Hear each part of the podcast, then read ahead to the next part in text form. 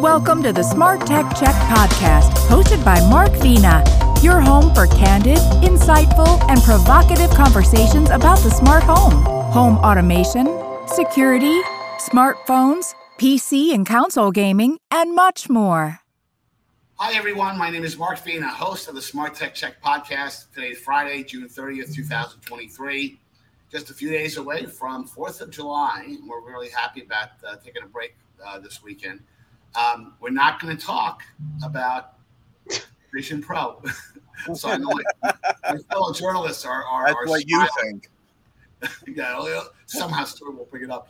But on today's pod, uh, podcast, I have my usual crew: John Quain, who writes for the New York Times, Smart Cities, and Tom's Guide; Stewart Wolpin, who scribes for Popular Mechanics, AARP, Techlicious, Investopedia, and other wonderful publications. And Rob Pegoraro, who is a big fan of Bring Your Dog to the uh, Major League Baseball game. I just I did that on the side just to squeeze that in. Who writes about tech developments at PC Mag, Fast Company, and other publications. Guys, are you ready for the holiday weekend? Yes. To be honest, not. It's the last day of the month. I've got a bunch of deadline. right. I'm with I'm with Rob. Yeah, lots of deadlines here too. Oh well, I'm sure you'll you'll be attending to those deadlines right after the uh, article, uh, right after the podcast. I gotta say, it's not a topic, but I gotta get your initial reaction because John, you put a bug in my mind, uh, which is probably gonna be. It's not gonna be the thriller in Manila, but if this this this cage match thing really happens, is it really gonna happen, or is just? I saw a story the other day that Italy reached out to uh, to um, to Zuckerberg and said, "Hey, we'll we'll allow you to use the, Rome, the Coliseum." I am so happy I have not written a single word about this Oh, stupid no, John, I know, story. I know, John. You It's the dumbest timeline. So, John, I'm what's, guilty. I brought it up. I was the one who made the joke about Thanks, it. Yeah, buddy. because on, on New York radio here, on on all the radio stations, I mean, rock and roll radio stations, everybody, they love this idea because they love the idea of the two of them punching each other. They just are really super keen on it. So, even though it has no likelihood of ever happening, if you've met these guys, it's not going to happen. But um, uh, it's just hilarious. It's just very funny. you know, if it was one of those things where they, you know, because that would be the pay per pay per view event of the century. I mean, I can see this. You know what? We're gonna put we're gonna donate ninety percent of the proceeds to charity. You know, okay, that might be interesting. Of course, they won't do that either of them. But Right, Stewart, people pocket the money, right? Exactly. yeah, Stewart, uh, uh, you think it's going to happen, or are you betting uh, betting against it? The the thought that this is even a thing offends every civilized sensibility in my bones. I am a big fan of Isaac Asimov's uh, aphorism that the violence is the last recourse of an incompetent. And this whole bread and circuses that surrounds this is just just offends my genteel indoor cat nerd sensibilities. Well, and, and Rob, just before we hit the topics I here, would like to be excluded You from know, the conversation. I, I, I think we should we should call Cheryl and see if IFA will allow you and John to have a cage match in IFA. I would pay for that. Will be I love her. not a AI, good or bad? Yeah. Um, Well, who says the tech industry is not entertaining? You know, right. Exactly. Are you Exactly. not entertained? Yeah. I'm always entertained. So here's more entertainment coming. So uh, this is your topic, uh, uh, Rob. Apparently, I not apparently. I read your column uh, about uh, Airbnb and their efforts to. Con- I love this to convince more users to become hosts. Apparently, you had you've had some discussions. Then let's talk about that. Yeah, so I was in Toronto this week. Very happy, by the way, to travel to and from Canada without actually getting stuck overnight in the airports in either country. Uh, and Airbnb, they had two of their trust and safety executives do a panel Tuesday, or sorry, Wednesday. And then I sat down with their, their actual head of trust and safety, uh, Naba Banerjee. And they were they opened this panel in a very straightforward way. Show of hands, how many of you have stayed at an Airbnb? That's pretty much everyone. How many of you have would be comfortable hosting somebody in your own house, an Airbnb guest. And it was as if she had asked, How many of you have stayed at an Airbnb in um, the Democratic Republic of Congo? Very few hands. And she was like, You know, yes, we're trying to work on this. And it, I see this as sort of how they've been trying to do a rework of a lot of the platform over this year. Uh, they finally got religion that people don't actually like being surprised by a ton of add-on fees for cleaning and housekeeping and whatnot on the last screen of the booking process. Uh, they've been redesigning a lot of stuff. They they relaunched the rooms product, which was the original idea. You are staying in someone else's house, not some random apartment some would-be real estate magnate has rented in a house in a, in a city. Uh, and so part of this is they're they say they're trying to address you know longstanding issues with a combination of machine learning. Apparently, this is looking at things in reviews. Are there patterns emerging that they might want to tip off the host to? Or is it a pattern of misconduct by a host that might be caused to remove that person from the platform?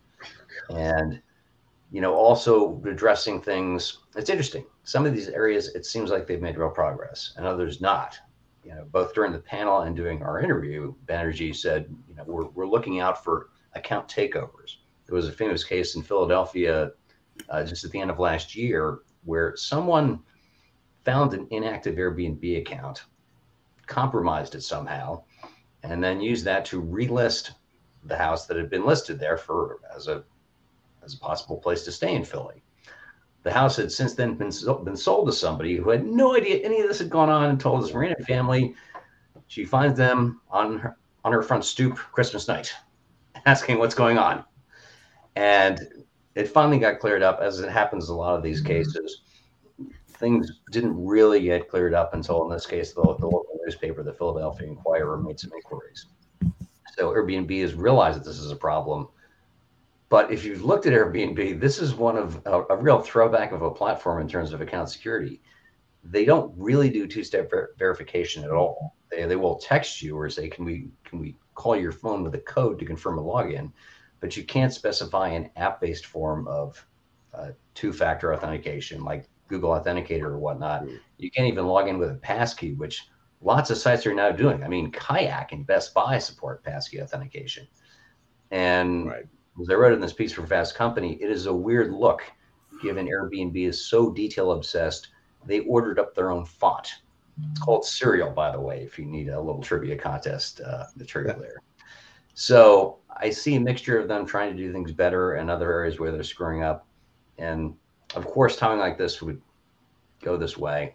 After I'd filed this thing and it was on its way to editing, I, I then saw this horrible story where a group of five senior citizens got kicked out of an Airbnb where they were staying for a friend's funeral because the owner had seen too many people coming and going via the exterior camera, not actually staying there. And again, it was a case where initially the platform was not responsive until this went viral on Twitter. And then, boom, you know, sunlight is often a great way to get companies to do the right thing, which it seems that they finally did in this case.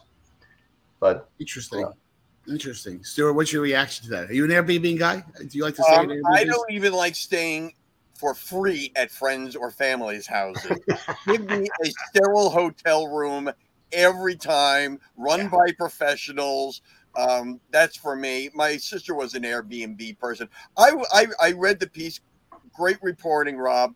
I, I, I'm just stunned, not being an Airbnb person, that they didn't kind of do the kind of IDs like uploading your driver's license so people can double check who you are until now. And it's like I would never. It's been an option for the longest time, but yeah, finally as of June. How could that not be mandatory from the very start? And right. it, some some of the things that they are now surprised that they have to do surprised me they weren't doing from the very beginning. Again, not being an Airbnb person, none of the first thing I would want to do is I want to know who's staying in my house and please send me your picture so I can do a background check on you before I let you in my door. How is that not the first thing that anybody would think of?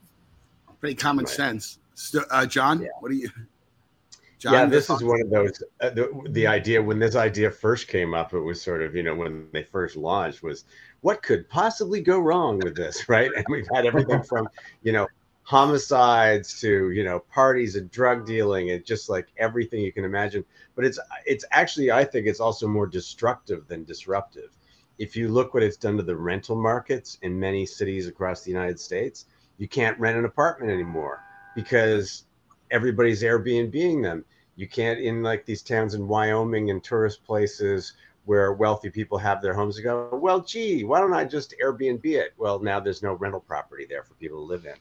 And I'm with Stewart. You know, we've traveled around the world, and I can't tell you how many times in some other country, in some other city, I'm walking people back to their Airbnb because it's too sketchy to go buy on their own. And then I walk back to my hotel room. I mean, so it, it's really, this is something that, you know, trust. Who would I trust? I've never been there before. How are you going to ever establish that? It's really, it, it seems pretty flaky, but obviously lots of people love it and are using it. So as long as consumers are using it, it's going to keep going and, and thriving, but definitely being destructive in some areas. Yeah. Now I want to, uh, we got to move to the next topic, but I have a few friends out here in Silicon Valley that have very nice homes that they have uh, separate entrances that they've used as Airbnbs, and, and I think their experiences have been relatively good. Although the common feedback I get from people uh, is that when you do the Airbnb thing, especially in the in the Bay Area, where a, a hotel room in this area could be easily four or five hundred dollars a night, you know, even out in San Jose at, at a decent hotel, depending right. on when you rent it, is the hidden fees you know, that all of a sudden, oh, guess what? You know, that's $75 to clean the place. Oh, you want internet? That's $15. And, and so by the time you roll all those numbers up, you know, oh, I should have stayed at the Marriott. So, right. Yeah.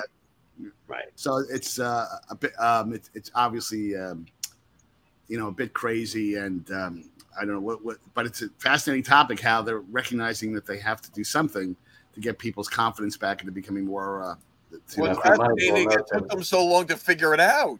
Yeah, really. I'm a regular Airbnb user myself. I showed Banerjee my my trip history. She was like, "Oh, that's impressive." I'm like, "Well, you know, how do you think I can make Mobile World Congress work for me economically by staying in Airbnbs, which in general have been rooms in people's apartments? Right. So at least I know I'm helping them stay in their apartments and not contributing to, you know, whatever housing issues the market has there."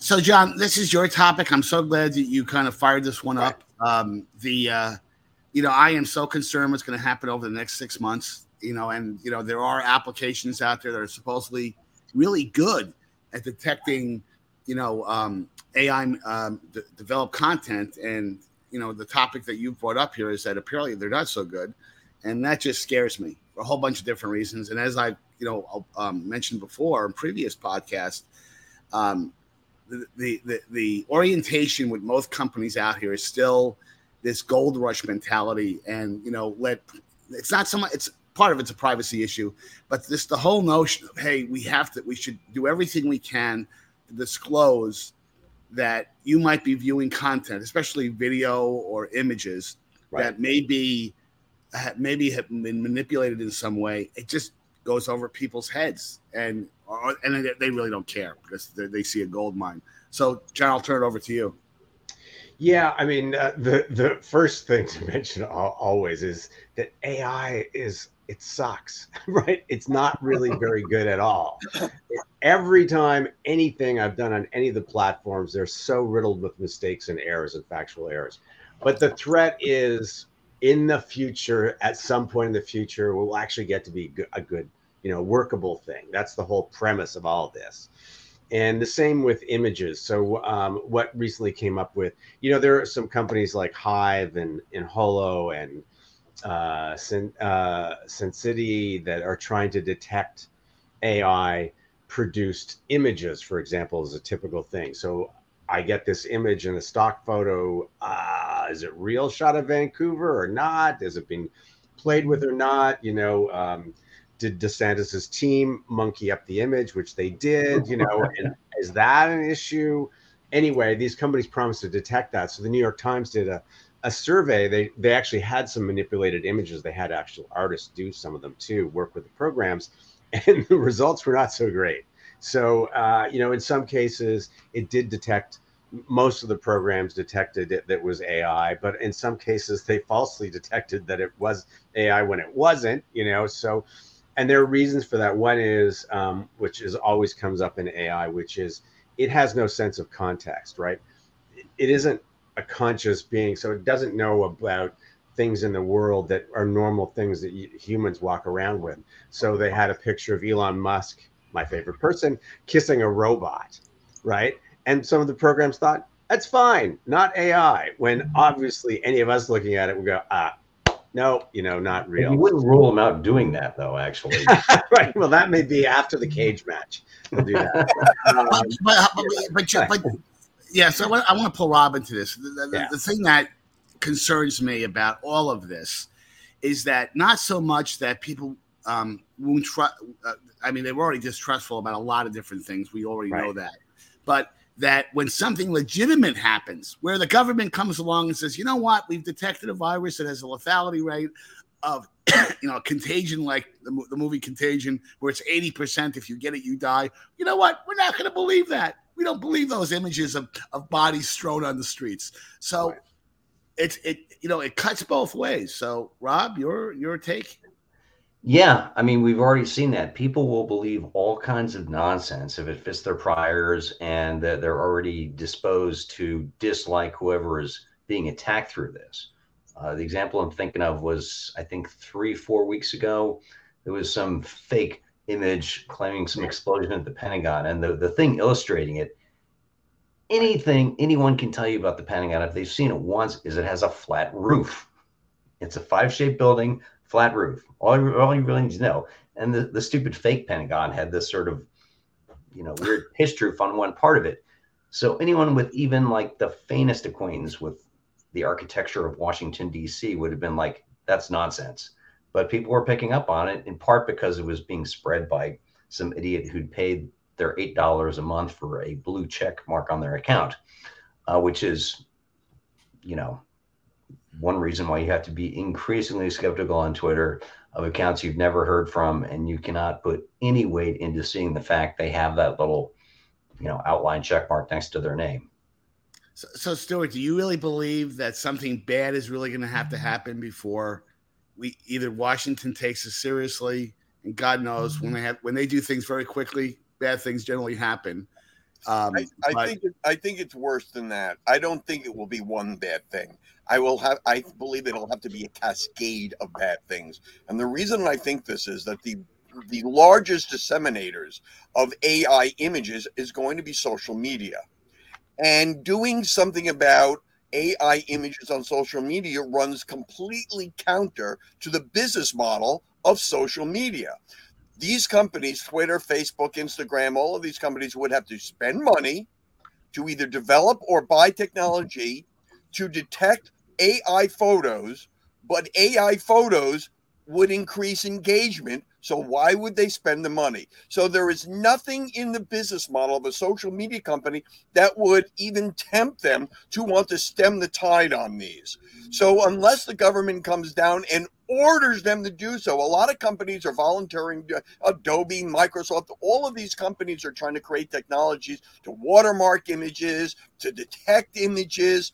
But all of these efforts are useless unless the social media companies either decide that it's in- their economic advantage to adopt them. And right now, with the with the way these platforms operate, it is not in their interest to do so. So unless the government comes in with hobnail boots and a, and a billy club and says do something, there is no reason for any social media company to do anything except um, just the mere amount of facade paper paper covering to do anything about the dissemination of AI generated photos. Right. Yeah. No, I, I I- I agree with that. I agree with the analysis all that all three of you have kind of uh, Yeah. mentioned here. it's I, I'm just I'm just frightened that something big is going to happen, and Well- uh, what, what I mean by big, that some type of fake image or fake video will cause someone to die.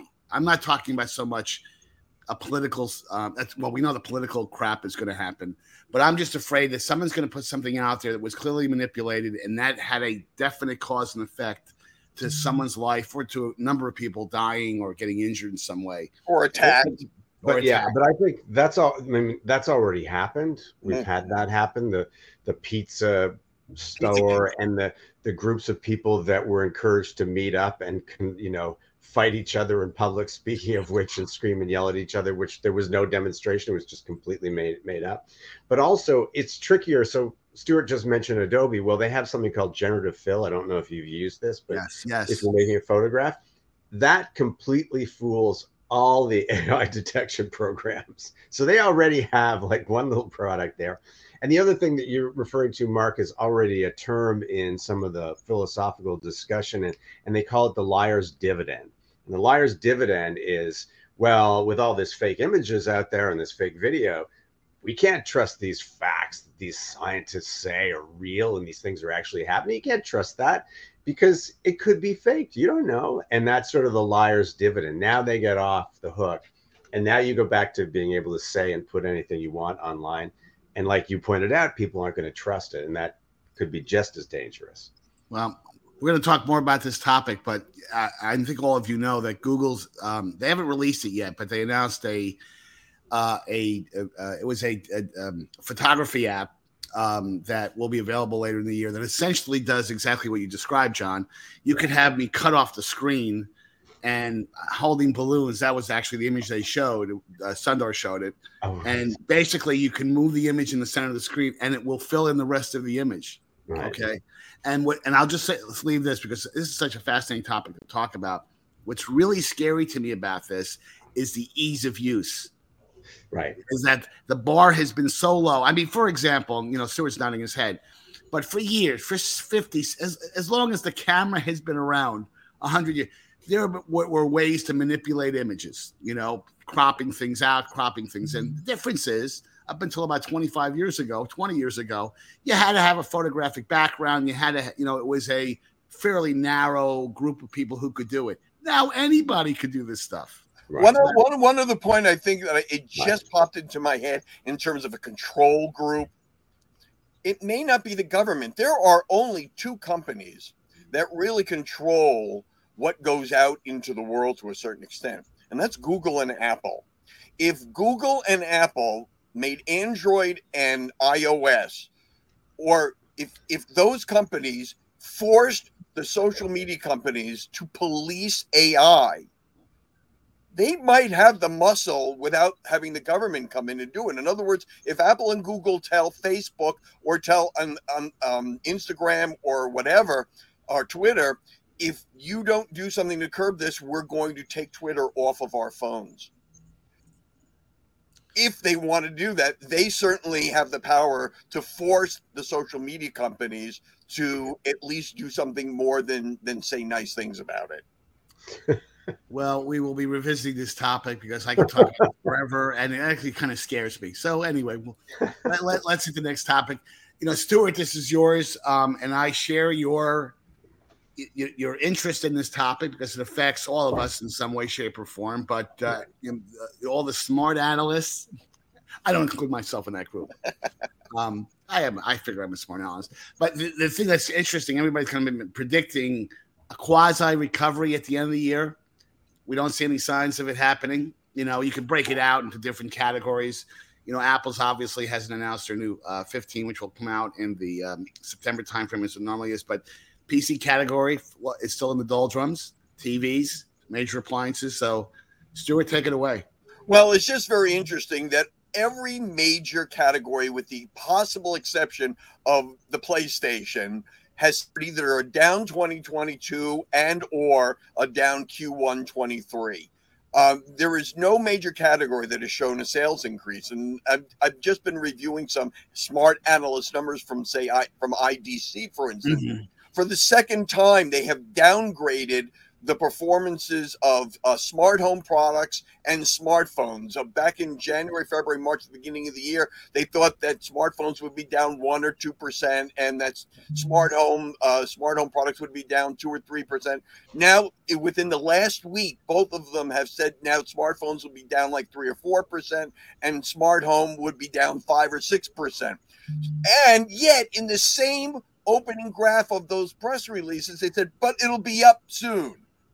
So we're predicting an up year or it'll come back in 2024. And this has been seemingly the trend in the industry that everybody is waiting for this ever present recovery, which has not materialized. Right. So a lot of the mystery is what's going on. And I think a lot of it is obviously the economic uh, situation, uh, the, lingering uh, impact of inflation and fears of recession. There's stuff going behind the scenes. There's still some lingering supply issues. Uh, retailers and manufacturers are both sitting on a large, a lot of large inventory, which is sort of um, not allowing them to invest in new inventory.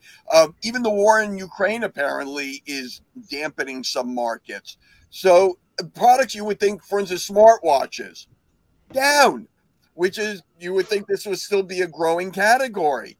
Right. So it's becoming a real issue within the industry that is looking for some sort of I don't know savior technology. Um, uh, we talked about the Vision Pro, so I'll mention it. But there are still people who are hoping that VR and AR gets a goose from merely the publicity of the Vision Pro. Uh, there are people talking about we're talking about AI, and they're talking about generative AI being um, uh, embedded into products to make the voice uh, controls or just overall controls a lot more uh, intuitive. So, but these aren't actually headline products or new products in the marketplace that that usually goose the entire industry. Right. Right. And, you know, Rob, you, what you know, Stewart mentioned one of the one of the great firms that have, you know, actually measure the market, and that's IDC. Uh, not all yeah. markets, but certain markets. There's three or four out there, very reputable companies. As one of the few people on this call that has been was on the other side of the fence, who used to make pay for those big um, subscriptions to get that information on a timely basis.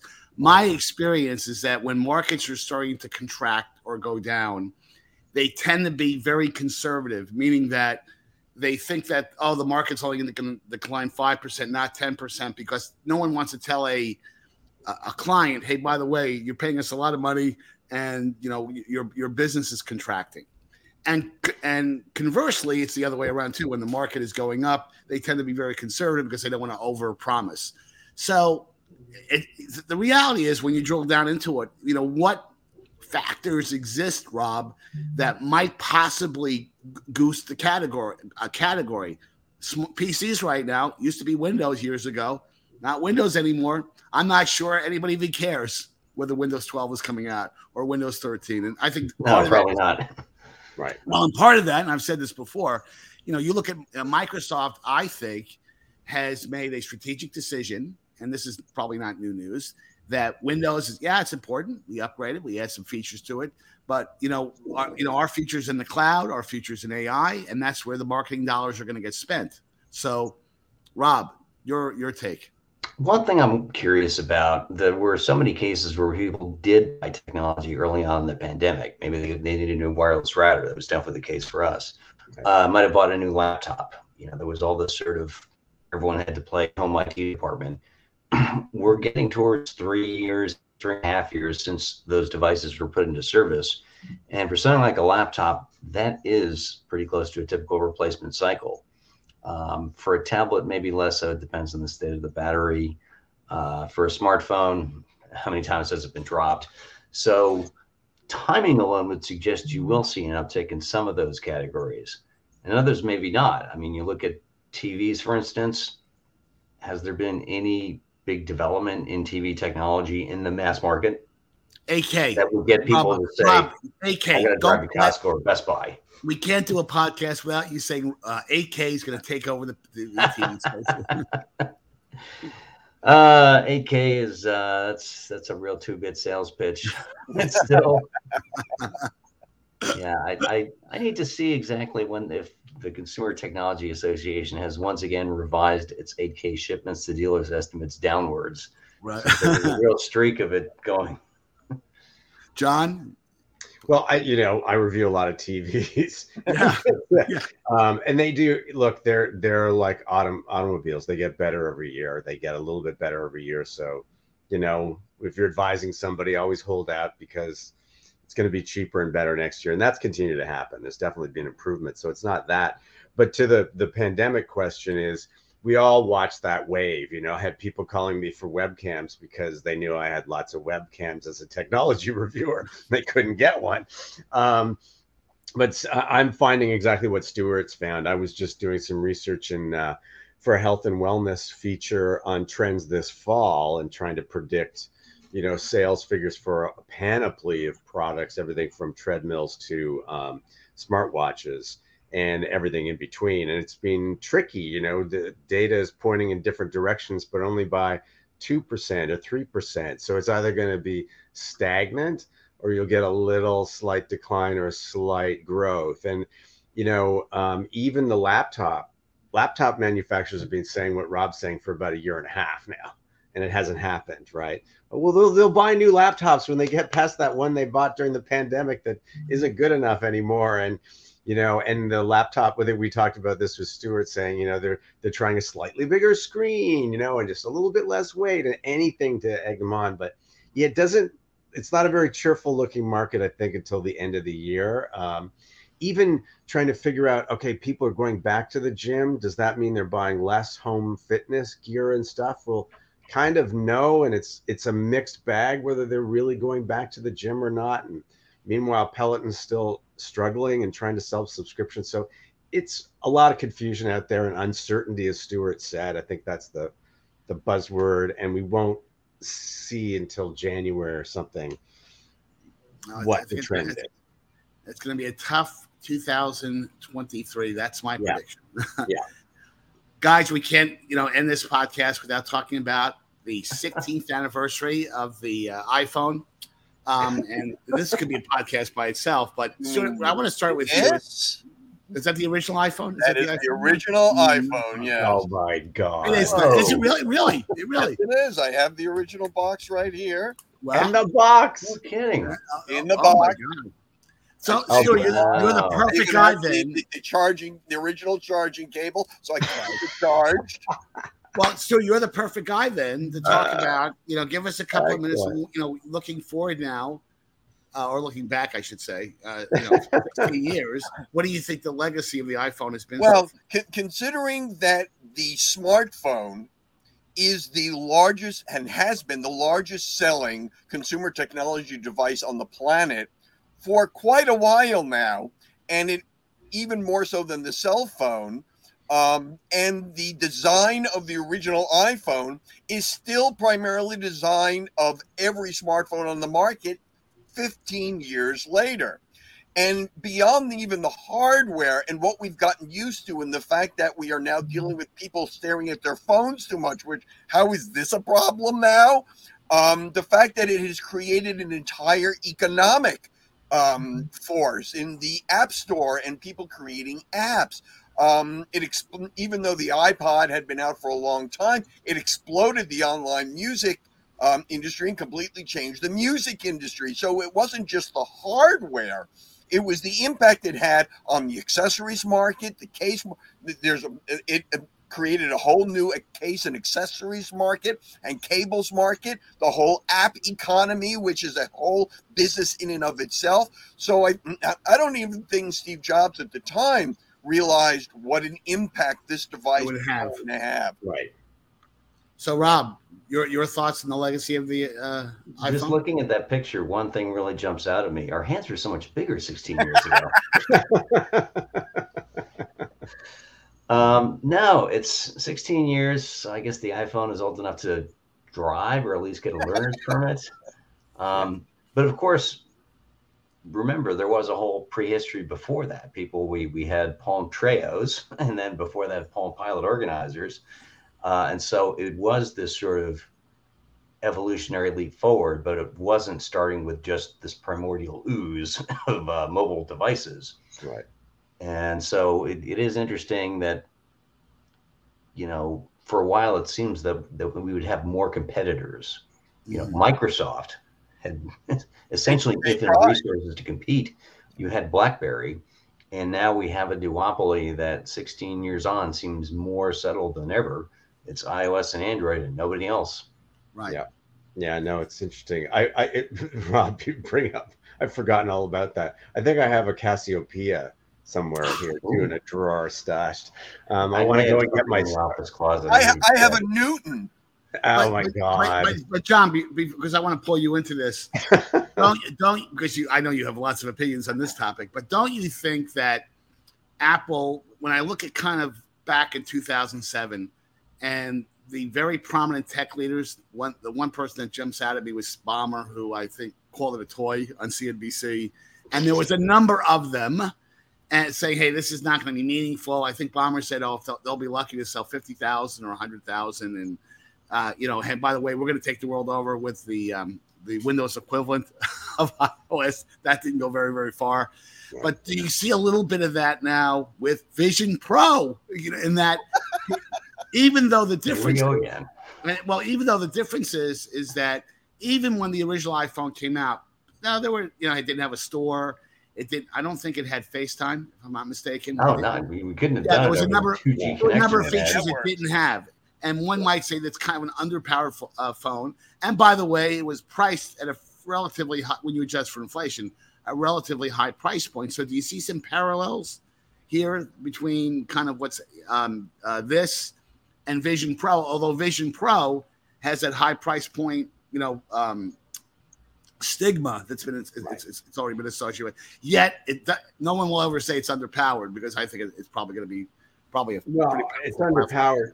I mean, it's it's. I think the vision was always pretty clear, even for the smartphone. Uh, you know, before there was even Windows in the early PCs, people talked about information at your fingertips, and what they we were all meant was this thing that we could literally tap and get answers for, right? So we all had that vision. It was just a race to see who got there first. I don't think there was any confusion about it. The Microsoft blunders were they had maps on their phone.